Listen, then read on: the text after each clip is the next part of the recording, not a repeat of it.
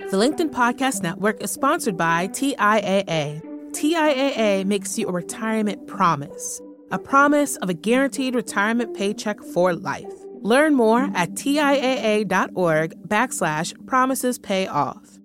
From the news team at LinkedIn, I'm Jessi Hempel, and this is Hello Monday. It's our show about the changing nature of work and how that work is changing us. This week, I'm sharing another podcast we make here at LinkedIn. It's called This Is Working with Daniel Roth. Dan's our editor in chief at LinkedIn News, and longtime Hello Monday listeners probably know this, but Dan and I used to work at Fortune together long time ago. We've known each other much of our careers, and I just love how deeply he cares about getting into a great question. You can totally hear it in this conversation with Brene Brown.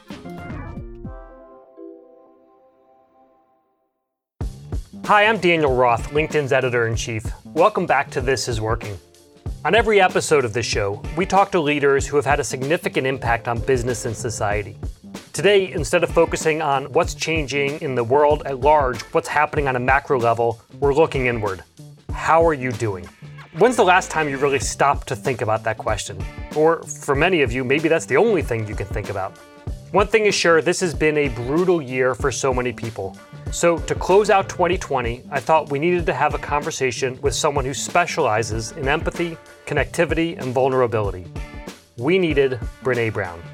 Brene is a research professor and five time New York Times bestselling author. She currently hosts two podcasts, both of which I love, and is the first researcher to have a filmed lecture on Netflix. Her community on LinkedIn is nearly 2.5 million people strong. As Brene and I discussed backstage before this chat, we've really been seeing some shifts in what people want to discuss on LinkedIn. The two pandemics you'll hear Brene call out in the episode, COVID 19, of course, and also racial injustice, are absolutely affecting work at every level. And people seem much more eager to talk about that in professional settings than they used to be, including on our platform. And we get that. Our world is changing, our conversations need to change too. Here's my conversation with Brene Brown. Hi. Hey, Brene. Thanks for joining us here today. Thanks for having me. It is the end of the year. It is a mm. year most of us will never forget, and even though we'd probably like to, I'd love to know how this year has either reinforced or challenged some of your research. Has this year changed at all how you think about vulnerability and shame? Is there anything new that has come out? You know, I I think more than anything, it's been incredibly, it's been a painful and enlightening experience of validation of the research. You know, right when the pandemic started, I, I wrote a post across social and, you know, it's on LinkedIn where I said, this is going to be a tremendous experiment and experience in collective vulnerability. And unless we consciously choose courage over fear, we're going to come apart. You know, we're, we're going to come apart individually and we're going to come apart collectively. And I think that we have seen kind of the best of us and the worst of us in this period of time. And I think the best of us, you know, our better angels have been connected to our willingness to be in discomfort and uncertainty and ambiguity without lashing out. And the worst of us, our you know our worst instincts, have been to divide, lash out, hide behind ideological bunkers. And so I think we've seen it all. I think it just validates what we know about vulnerability and uncertainty, and even about shame um, and fear. I you know I deeply believe that people are inherently good. And I also deeply believe that we are incredibly dangerous when we're in fear. They feel like opposites, but they're but they're not. They're just a paradox of the of I think the truth of who we are. Um, we've got all of that inside each of us, and all of that in the collective. We're dealing with these incredible social challenges and life challenges, and I'm talking to you from my attic, and you're talking from uh, you know Yeah. your house, and before we went on, we talked about how there is no there is no one to support any of us as we go through this right now. If you think about in, in the work environment, what people are going through right now, where so much I feel like people were embracing some of your ideas around being vulnerable at work and starting to connect with each other in different ways. And now most of us are stuck at home, or a lot of us have lost our jobs. let's do a, the work from home uh, component of it. How are people able to connect and to find that vulnerability when we're doing so much over video conferences like this? And I've been working with leaders and teams and organizations through the pandemic. And God, we are so tired.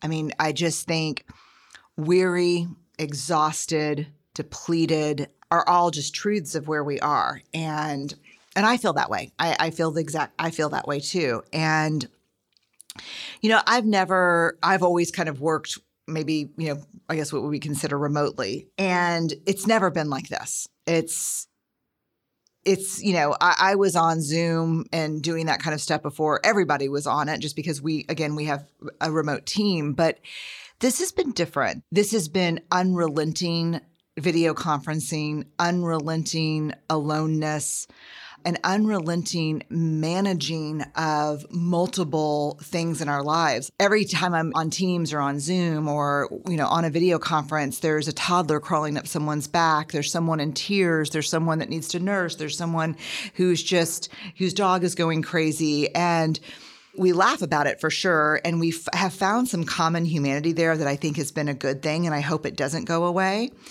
But we're also tired. And so I think we have to understand that while we're working and like we're doing this interview, this is still screen time, and screen time still has some difficult components with it. I think some of us are doing better than others of us, you know, in terms of putting these meetings together. Um, I think we still need to think about the intentionality of our gathering. I just did a podcast with Priya Parker, who wrote a book called The Art of Gathering. And boy, if there's ever time, eh, if there's ever been a time in the world to follow Priya Parker and her work, it's now because gathering needs to be intentional. It has to be purpose driven. It has to have a very clear goal. And the better we can do that in this virtual environment, the better we'll be in meeting. So I think that's a really long way of saying we're pulling it off, but we're also physically, emotionally, and intellectually paying a tab for it.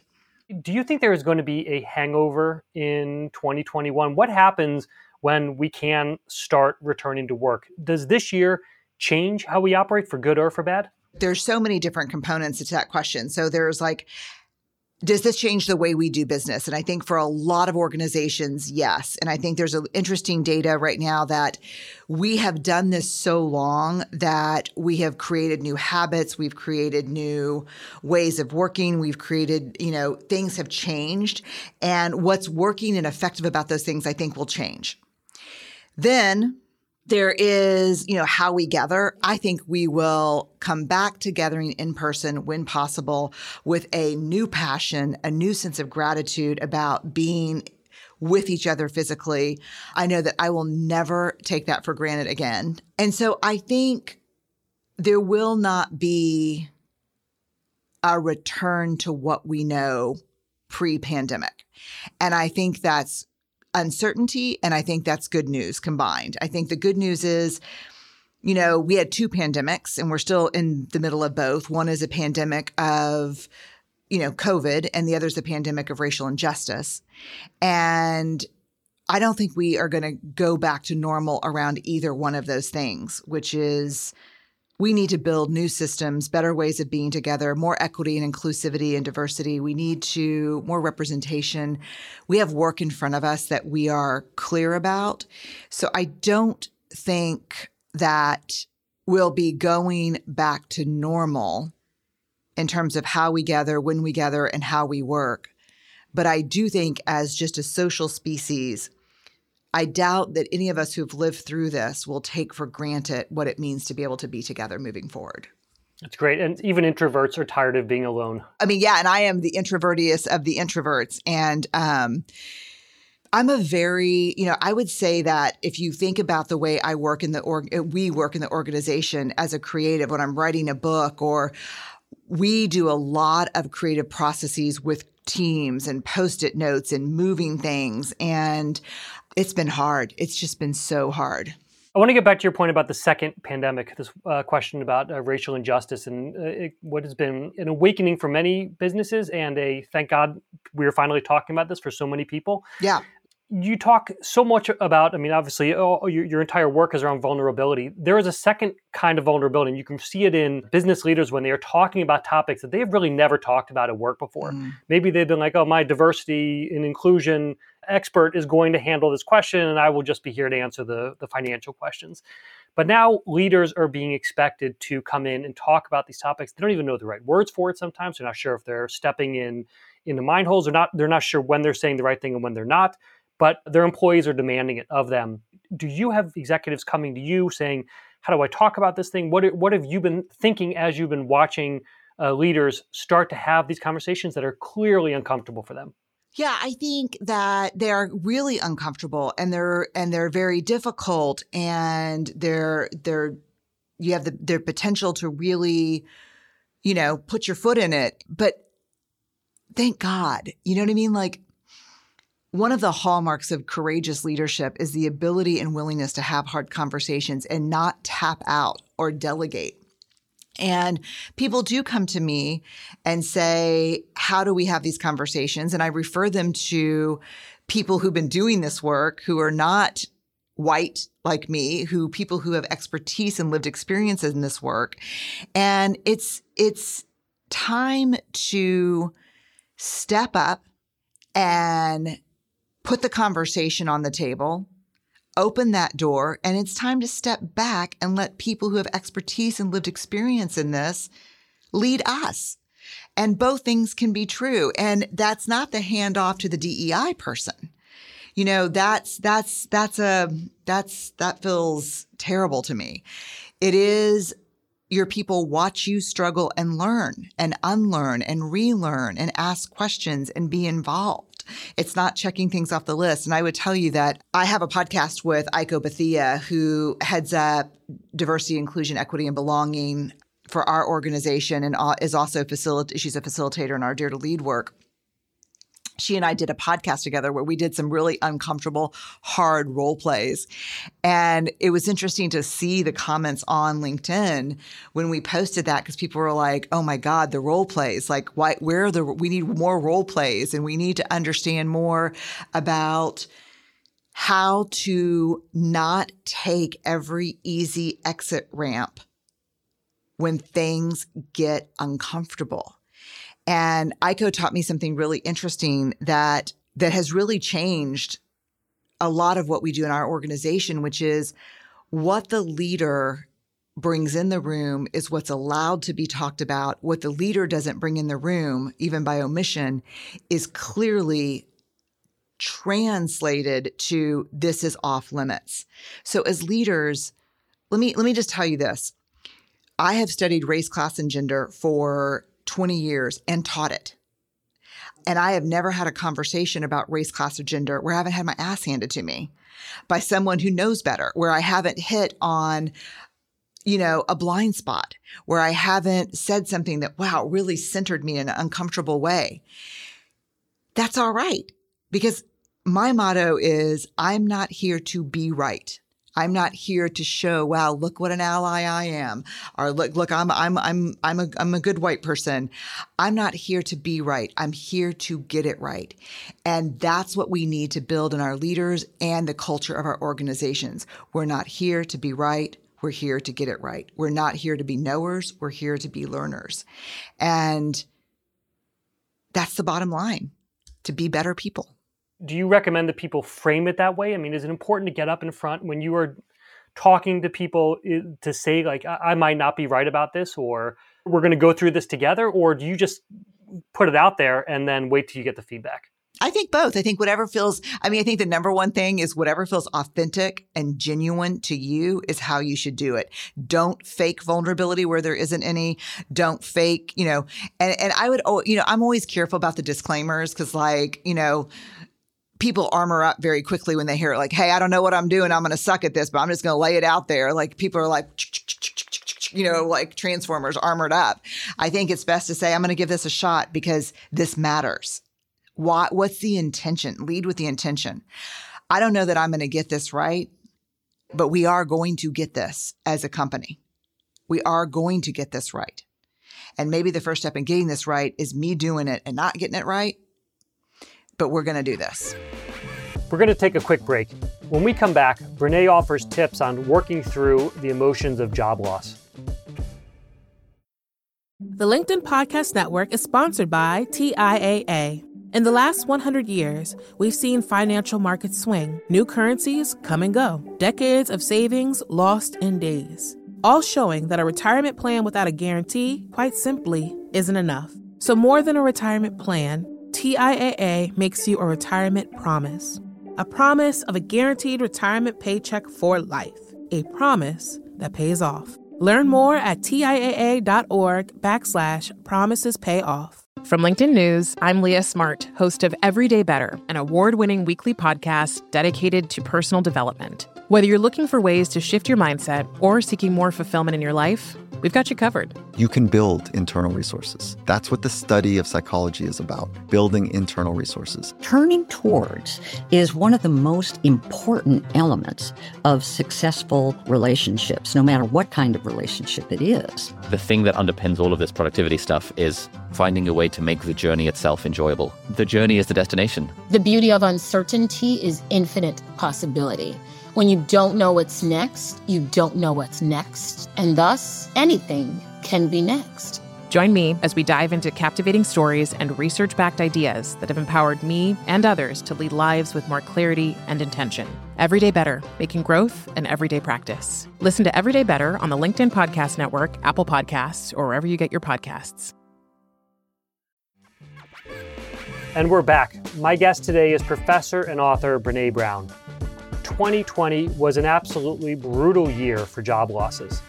I asked Brene for her thoughts on the feelings that come up around getting laid off and how to manage them. I think job loss is a hu- huge, huge shame trigger for all of us, you know, um, and it really, and it, it can be, it's a, it can be a huge shame trigger for everyone. Then if you have on top of it some kind of like family of origin messaging around provider, um, around perfectionism, and so let's just look at the elements of shame resilience. The elements of shame resilience are know what the trigger is and know how you're responding to it reach out and share your story with someone who can respond with empathy. Shame cannot survive empathy. And job loss right now is not about you. It's about a broken system. It's about a pandemic. It's about a pandemic that also revealed huge inequality fault lines across our countries and our organizations. So if you're feeling shame about your job loss, you need to talk to somebody. Shame can't survive empathy. When, you know, shame hates having words wrapped around it. It's powerful because it keeps you believing that you're alone. So the minute you share your story with someone who can meet you with some empathy and say, hey, and empathy is not about relating to, it, it, I don't have to have had the same experience that you've had to, to, to express empathy. I need to know the emotion that you feel. And so, you know, all of us know fear, rage, fury, powerlessness, grief. Like we all, you know, to be human and be adult, we've had those experiences, um, heartbreak. And so you need to talk about it. And, you know, if you put shame in a petri dish, it needs three things to grow exponentially into every, you know, corner and crevice of your life judgment, secrecy, and silence.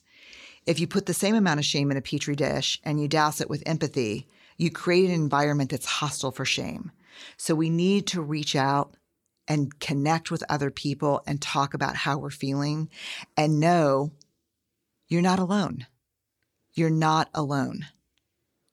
What if you are someone who has adopted vulnerability, who has read your books, who understands what you're saying, who believes in your research? But they are working in teams or around people who don't. Yeah. Do you need them to come around, or does that put you in a bad position to not have that armor when everyone else has it? What What do you say about that? Let's break down what vulnerability is before we answer the question. So, vulnerability, the definition based on the data, it's the emotion that we experience in times of uncertainty, risk, and emotional exposure. To be vulnerable is to show up when you can't control the outcome and you show up anyway. Like you, you can't control what's going to happen. So when we talk about vulnerability, one, one thing I need to always get clear with people is sometimes we go halfway with our work. We're like, okay, vulnerability is not weakness. It's, you know, it's the birthplace of courage and trust and creativity and innovation. But we don't go the other half of the way, which is it's not disclosure. It's not, you know, how many times do I cry at work? It's vulnerability without boundaries is not vulnerability. And so, when people say I'm vulnerable at work, but other people are not, I always want an example of that. So, what does that mean? So, to me, vulnerability at work means you don't tap out of hard conversations. Um, you hold people accountable instead of blaming or shaming. You don't talk about people, you talk to people. You don't act like the knower, you are the learner. You're not there to get it right, you're there to be right. You're not cynical, you're invested. You're not proving, you're improving. You're not hustling for worth. You understand your value. So when people say, I'm surrounded by, so for example, let's just say you and I are on a team together and, you know, and you have committed to this idea of daring leadership, which is, you know, vulnerable. Let me tell a quick story just as way of explanation. I'm working with special forces military and I asked a simple question because they're having a hard time linking vulnerability with courage, right? And I said, Well, give me an example of courage on the battlefield or off. Give me a single example of courage that did not require uncertainty, risk, and emotional exposure. One. And there was quiet and there was emotional response. And finally, one guy stood up and said, Three tours. There is no courage on or off the battlefield without vulnerability. A week later, I'm working with Pete Carroll and the Seattle Seahawks, asked the same question, same answer. Uh, nope, there is no courage. Can't give you a single example of courage. And now I've asked 10,000 people the question give me an example of courage, something you did that was brave, that didn't require wrestling with uncertainty, risk, and exposure, emotional exposure. You can't. And so when people say, I'm vulnerable at work, but my colleagues aren't, I want to know what they're talking about. Are you personally disclosing at work and other people aren't? Uh, I've got a flag around that because what's your intention behind the disclosure? Are you personally disclosing to move work forward, to move psychological safety forward, to move trust forward? Or are you doing it just as a matter of proving that you can be vulnerable? I mean, like I read something on LinkedIn recently in my comment section where someone said, I had to take a couple of days off work when I went back into the first team meeting with my team, I took a risk and I explained that I had had a miscarriage. And we don't ever talk about things like that at work. And I'm one of the only women on my team, and it was hard. And by the time it was over, everybody in my team was on tears. People were sharing their own struggles around fertility or miscarriages. And we're not the same team we were a month ago. And you have to evaluate for yourself is this a safe place to share? Is this an okay boundary? Is there a safe enough container that we trust each other? But the thing is that we're human. And every leader I've ever worked with in my life has said, I need all of everybody. You know, there is not enough innovation, not enough trust, not enough creativity. I need all of everyone. Well, if you need all of everyone, then you better build a, a, a culture that supports the wholeness of our humanity and build a psychological safety so we can be whole. So important to really uh, understand what that vulnerability is and what Yeah. it's not. And it sounds like what you're saying is that there is no way to stand out from the crowd and be vulnerable in a way that harms you. Doing leaning into this idea will make you a better leader, will make your team better, will make your team operate better. So you're not suffering by being uh, vulnerable within a place where there where there people aren't vulnerable.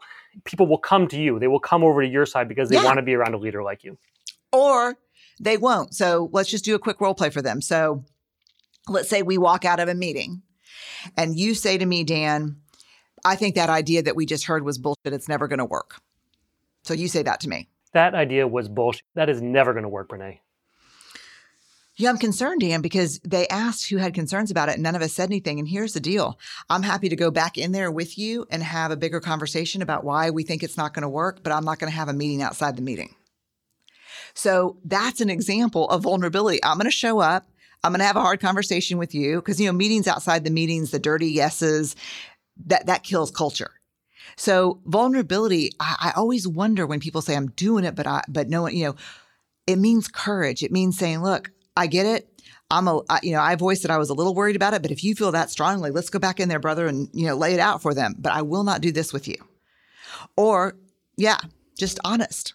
We had Mary Barra on here very soon mm. after she had become the CEO of GM, and one of the things that she insisted on was she wanted everyone in the room to talk. And she said she was because at GM the culture was you nod and you say yes, and then you go and you do exactly the opposite, or you just That's forget right. it all.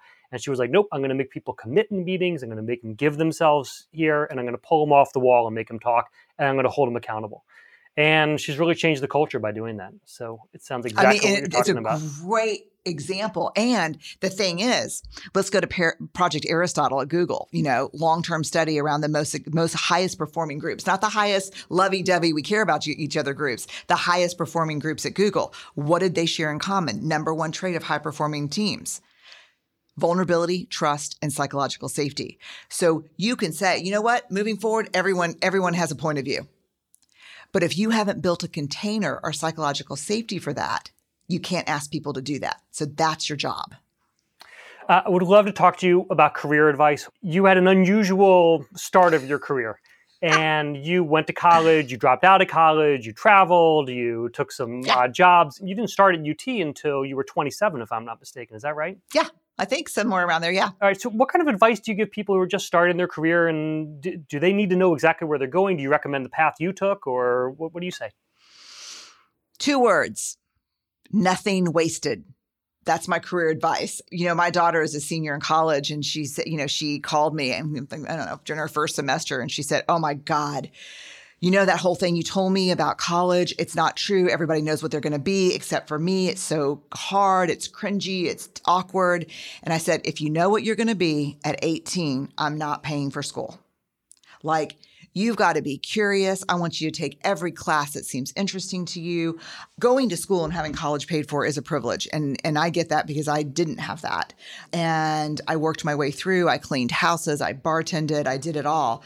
And I'd had a long, circuitous route for sure. Dropped in, dropped out, hitchhiked through Europe. I just did some dumb and fun things. But the reason why I tell people that, and I know people are under pressure I, people are like, well, that's a luxury to, you know, curiosity and exploration is a luxury.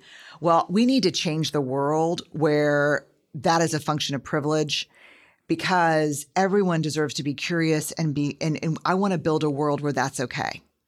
And, and I mean, I think, you know, the first thing we'll have to do is dismantle, you know, we'll have to attack poverty and white supremacy in equal measure for that to happen. But I think I'm good at what I do. And I think I owe as much of that to seven years of bartending as I do to, you know, nine PhD hours in multivariate linear statistics.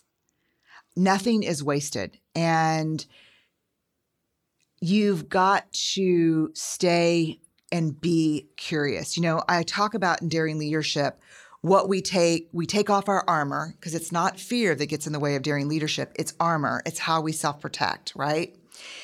And so people are like oh god shit i'm gonna be naked at work like no no armor? What am i gonna do? And i'm like we're gonna replace it with grounded confidence and grounded confidence is a combination of practicing new ways of showing up like r- rumbling with vulnerability and curiosity curiosity it's the great skill set of the future. Be curious. Yeah, I have to just tell you really quick. I just did this event for a global construction company. And I started talking to the the group and they and it was virtual because it was during the pandemic and they're like, how do you know so much about construction? I'm like, oh, I used to work in construction. Uh, I, I, didn't wear tools, but I, I was in charge of progressive billing for a drywall, an industrial drywall company. And then, you know, I'll be doing a talk with, I mean, who knows what? I've had a lot of life experience. Like, think about, you know, Steve Jobs, who studied fonts, you know, and said, boy, there's some fonts that make me feel peaceful and at home and some fonts that are jarring and, and you know and empathy design curiosity try it all. But when you try it and you and it's time to leave it, and you think, "Damn, I had two years over there, nothing wasted." Yeah, I got to say, when you started talking about nothing wasted, I thought you were saying don't waste any moments. But you're saying Mm-mm. nothing that you do is wasted. Everything Nothing's will count wasted. towards where you're going. That's awesome. Yes, yes. Nothing is wasted. Well, uh, Brene, thank you so much for spending the time with us here today. Thanks for all the contributions you make on LinkedIn and beyond. I really think you've given a lot of support to a lot of people going through very tough times this year, and uh, hope we'll have you back to keep talking about how the world's changing and, and what we all need to be doing to make it better. Yeah, you're welcome. And you know, I think we're I love that quote. We're all just walking each other home. Like that's that's it's it's me helping people, but it's people helping me too. It's just we don't have to do it by ourselves. We were never meant to. That was research professor and author Brene Brown. Brene's presence on our show this week really just connected with members. The comment section lit up with incisive, tough questions, and they happened at a pretty massive scale. It was very clear that Brene was someone that people didn't just want to hear from, they needed to hear from. It was really terrific. Toward the end of our conversation, I asked Brene what career advice she had for members, and she responded, nothing wasted. I find that so provocative that every part of your experience counts to make you who you are. Don't think that something you have gone through was a waste of time or not useful or you shouldn't have done it. You have to think about how to apply it. So, as we head into the closing days of 2020, this incredibly long year, I'd love to know how that idea applies to you right now. What's your nothing wasted from 2020? COVID has changed so much about how we live and work, if we are working right now. I want to know what you learned about yourself, your professional life, or your goals for 2021. Tell me over on LinkedIn, write a post about it, and use the hashtag ThisIsWorking. I can't wait to see what you have to say. As always, to get more news and insights, you can also follow our main LinkedIn page, which you can find by searching for LinkedIn News. If you know someone who might find this conversation with Brene valuable, please, please share it with them. You can get a link on your favorite podcast platform or share the newsletter, which you can find on my profile. Thank you. This is Working as a production of LinkedIn. The podcast was produced by Sarah Storm with help from Dave Pond and Michaela Greer. Joe DeGiorgi mixed our show. Florencia Iriondo is head of original video and audio. Dave Pond is our technical director. I'm Dan Roth, LinkedIn's editor in chief. Stay strong. See you in the new year.